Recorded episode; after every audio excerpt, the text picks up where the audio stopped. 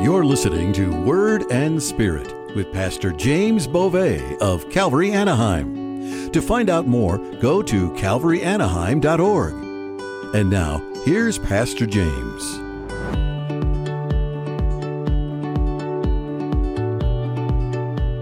Again, we're in 1 Samuel chapter 5.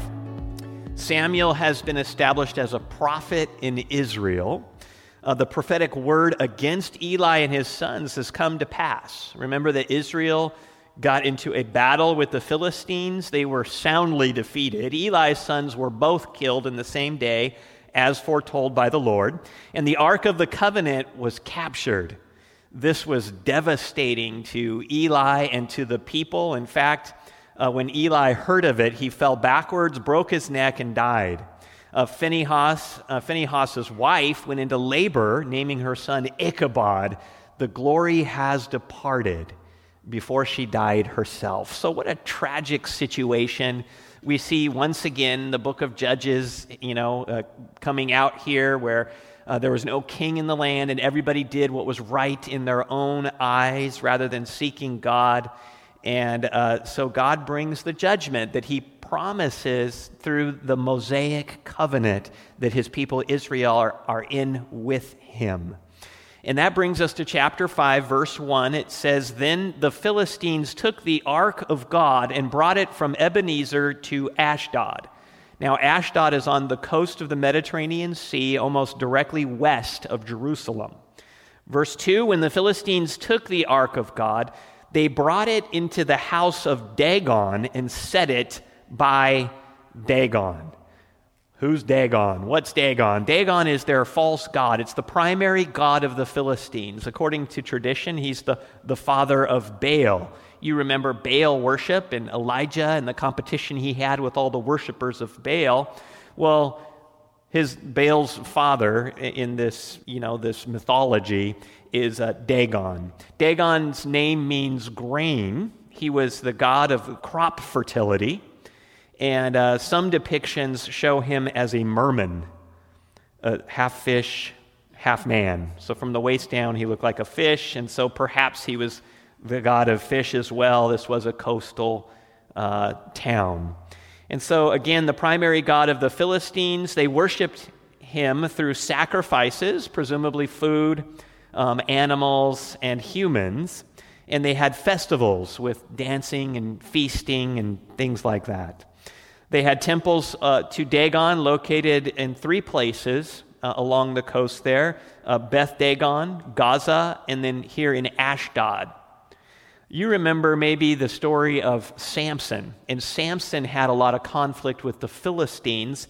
They finally captured him after he wreaked havoc in their land and they, uh, you know, they had his head shaved, and so he lost his strength. Not that his strength was when in his hair, but it was in the Holy Spirit, and the Holy Spirit had directed him not to cut his hair. And he, anyway, that's a different story. We're not in that today.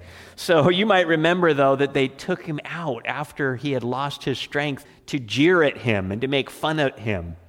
And he put his hands on those pillars that supported that temple and he prayed for strength one last time and he pushed those pillars down and this temple to Dagon came falling down and it killed all 3,000, including himself.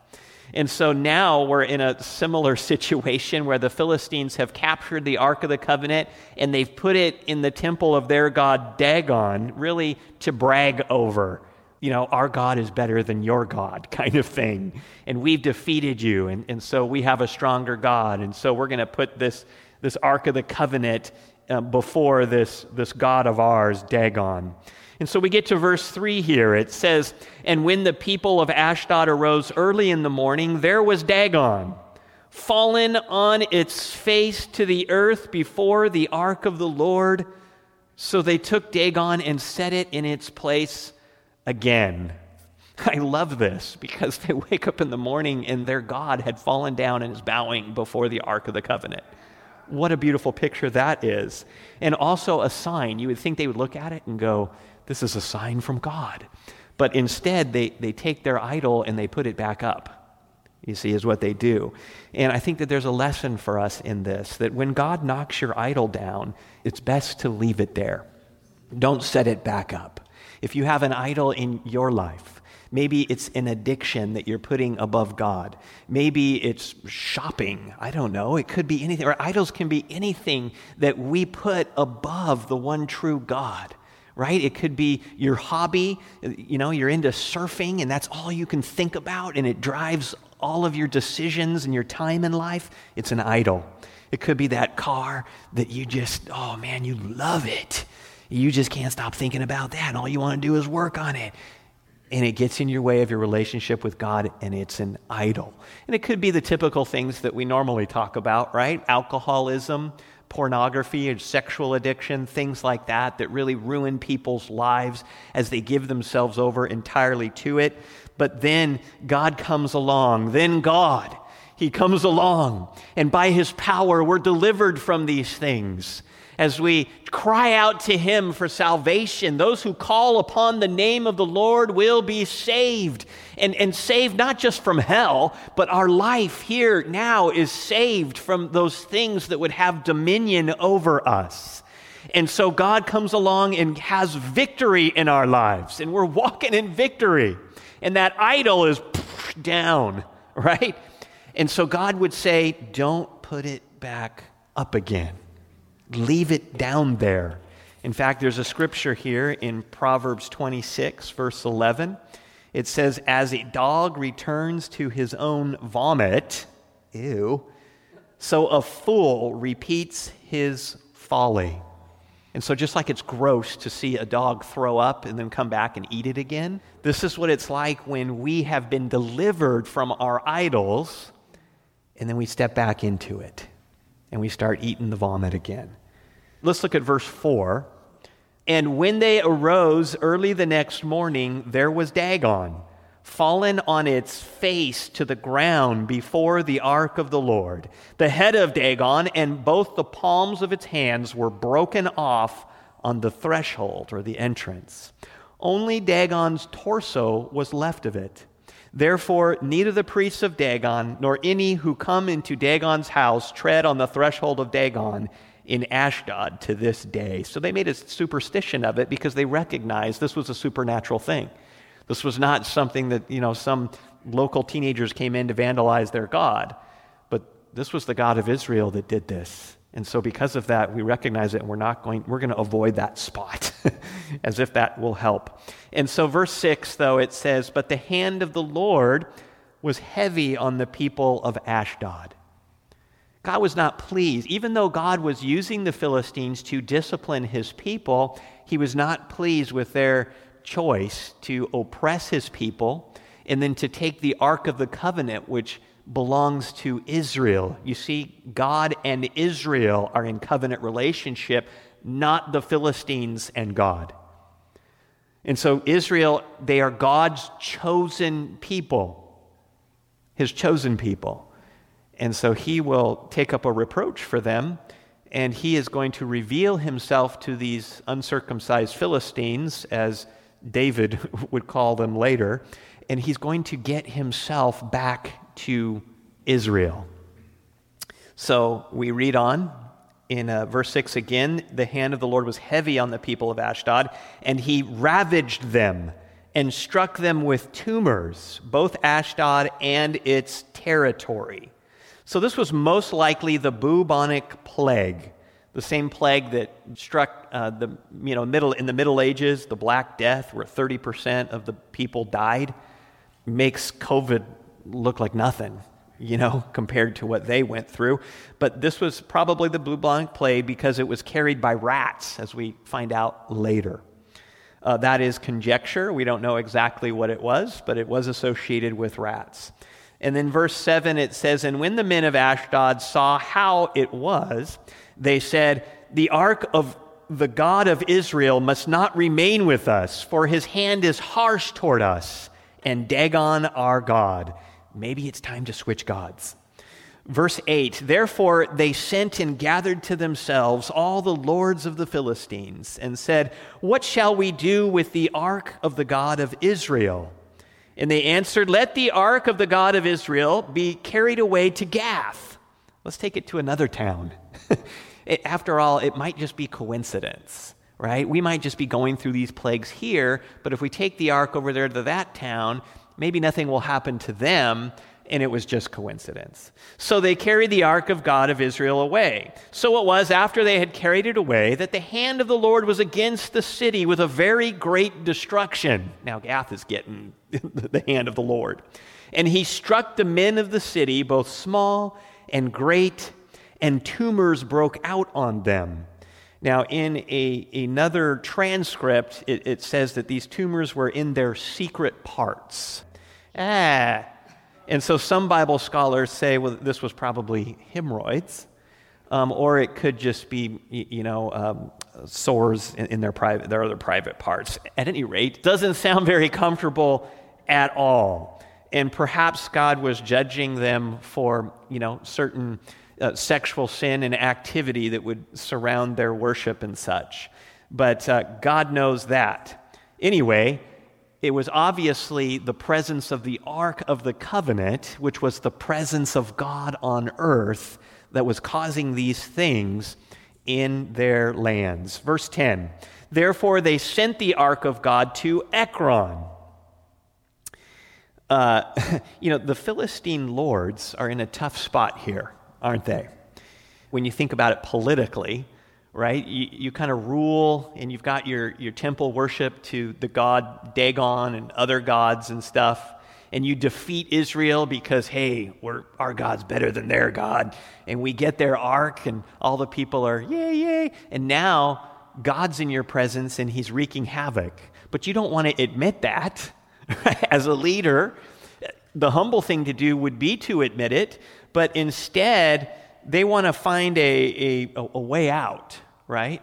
As some politicians would call it, a golden bridge behind you, like people are kind of trying to do with Putin, right? like, hey, let's give him a golden bridge out, not, not put him in a corner. And, and so here these Philistines are finding themselves being put in, into a corner by God.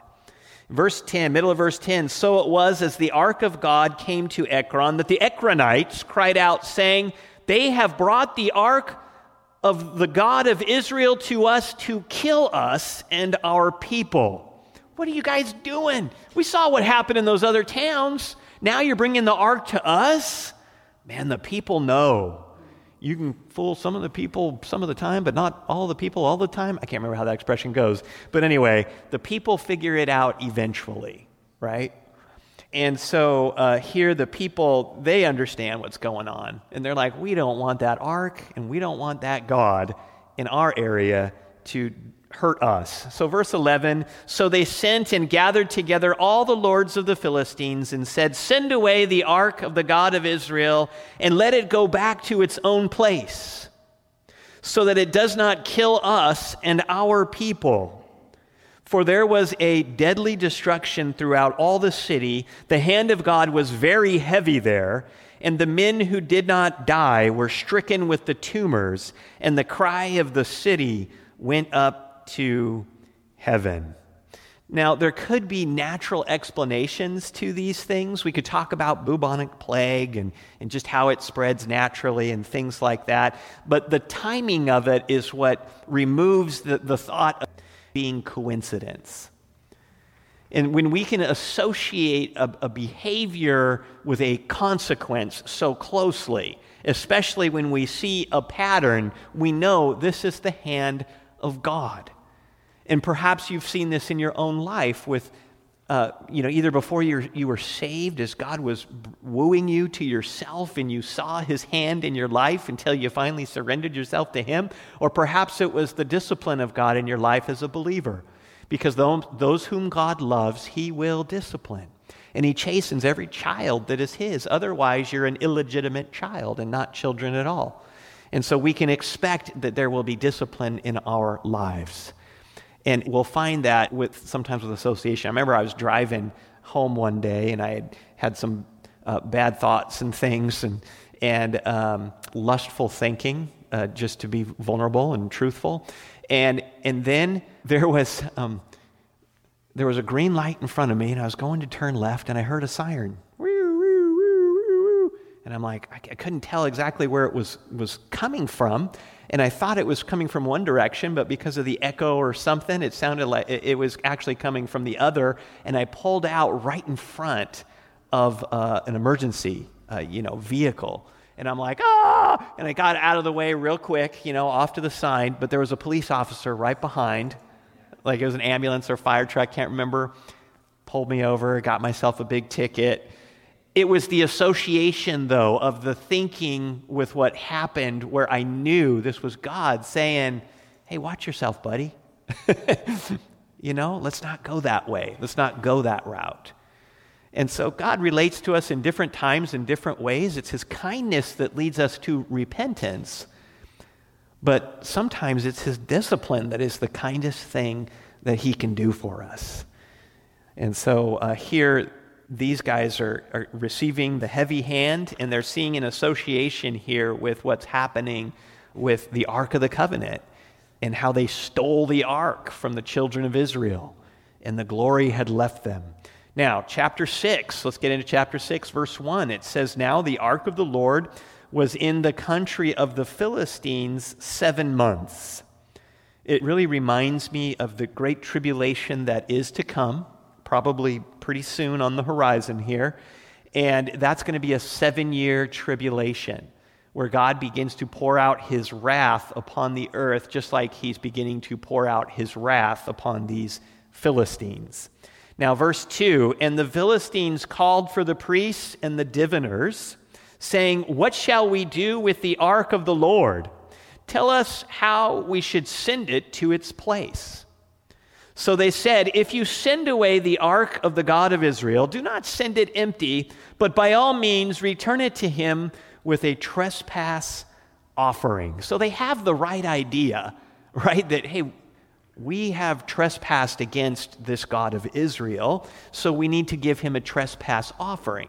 So their idea is to offer him what would make sense to them, rather than saying, What do you want? What does the God of Israel ask for? And the God of Israel says, Without, without the shedding of blood, there's no remission of sins. And so he requires the animal sacrifice as a foreshadowing, in a very prescribed manner, by the way, as a foreshadowing to the perfect Lamb of God, Jesus Christ, who would take away the sins of the world. But they do it their way. And so let's read on. It says, Then you will be healed, and it will be known to you why his hand is not removed from you. So they're thinking still, maybe this is coincidence, but maybe not.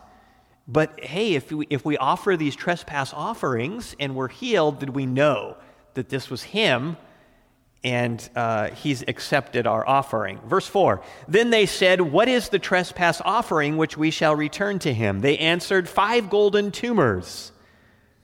Oh. You mean the hemorrhoid? Oh. And five golden rats, according to the number of the lords of the Philistines for the same plague was on all of you and on your lords. You see, God is not a respecter of persons, He's impartial. You know, everybody dies the rich and the poor, the male and the female. It doesn't matter what racial background you, are, you have, everybody dies. And the Lord is impartial in this way. And um, He acts impartially. Jesus was impartial. When we see Jesus and how he ministered and what he said, he didn't pull punches with the people, no matter what status they were. And he also didn't hold back his love, no matter what status. We had Nicodemus, right? A very wealthy member of the Sanhedrin, a religious ruler. Jesus takes the time to minister to him.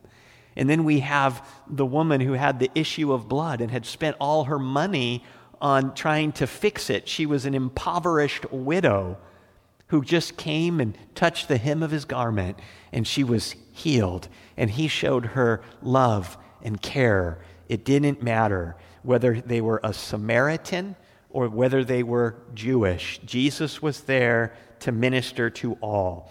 In fact, it says in Matthew 22 16, we've got this scripture for you, uh, that they sent to him. That's the religious leaders sent to Jesus uh, their disciples with the Herodians, saying, Teacher, we know that you are true.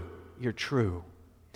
And teach the way of God in truth, nor do you care about anyone, for you do not regard the person of men.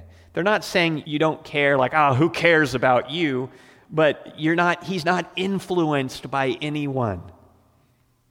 He's there to please God. He hears the Father and he speaks what the Father says, and it doesn't matter what people think. And that's how Jesus was on the earth, and even his enemies recognized that. And that's how Jesus would have us to be with each other, with those that we interact in in the world. We're to speak the truth in love. We're not to be people who flatter because, oh, that, that's those are the popular people at work, at school, wherever. And so we want to, you know, we want to flatter them and have their favor. But those people, well, they're not as popular. And so, you know, we'll just say whatever we want to them.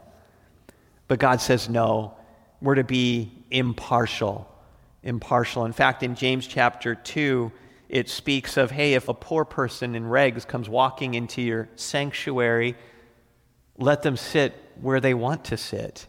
You don't say, hey, you stand over there in the back, or you sit here at my footstool because you're poor and in rags. But we're to be open and let anybody in is not as long as they're not disruptive, right? uh, to what's happening. Now, verse 5 as we continue on in uh, 1 Samuel chapter 6, it says, Therefore you shall make images of your tumors and images of your rats that ravage the land, and you shall give glory to the God of Israel. Perhaps he will lighten his hand from you, from your gods, and from your land. Why then do you harden your hearts as the Egyptians and Pharaoh hardened their hearts when he did mighty things among them? Did they not let the people go that they might depart? Verse 7 Now therefore, make a new cart, take two milk cows which have never been yoked, and hitch the cows to the cart, and take their calves home away from them. And so these Philistines are remembering their history books, their lessons as kids that, wow, when the children of Israel were enslaved in Egypt, God said, Let my people go. Pharaoh hardened his heart. The Egyptians hardened their hearts, would not let the people go. God sent plagues, and they hardened their hearts until finally, in the end of it all, their whole army was destroyed in the Red Sea. Their land had been completely ravished, all their crops and everything, their economy devastated. And it was a horrible situation because they hardened their hearts against the Lord. And so these guys are remembering back in their history books and going, let's not be like them. Let's not harden our hearts. And so the priests then give them a prescription of how they can get, you know, the ark back to the children of Israel by taking these two milk cows which have never been yoked, so they're untrained. They don't know how to use a yoke. They don't know how to work together as a team to actually go somewhere and have purpose.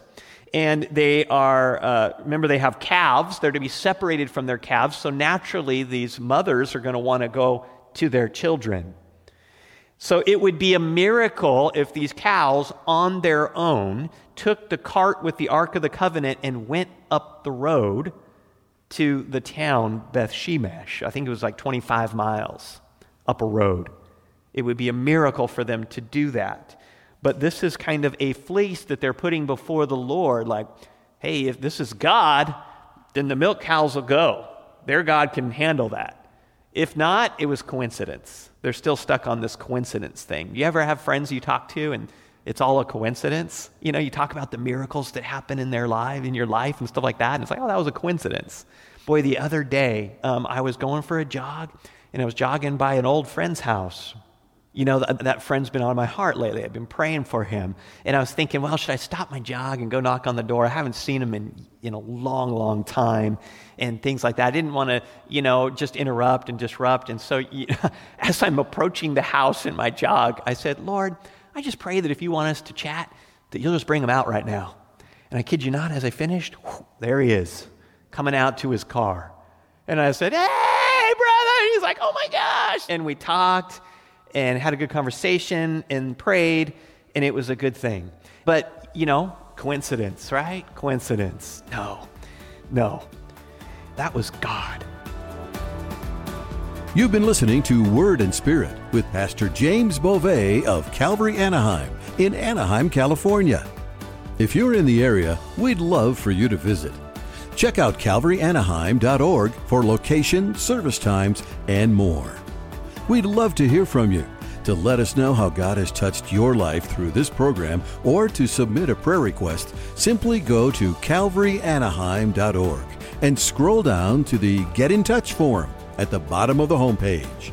Thanks for joining us. Be sure to listen again next time for another edition of Word and Spirit with Pastor James Beauvais.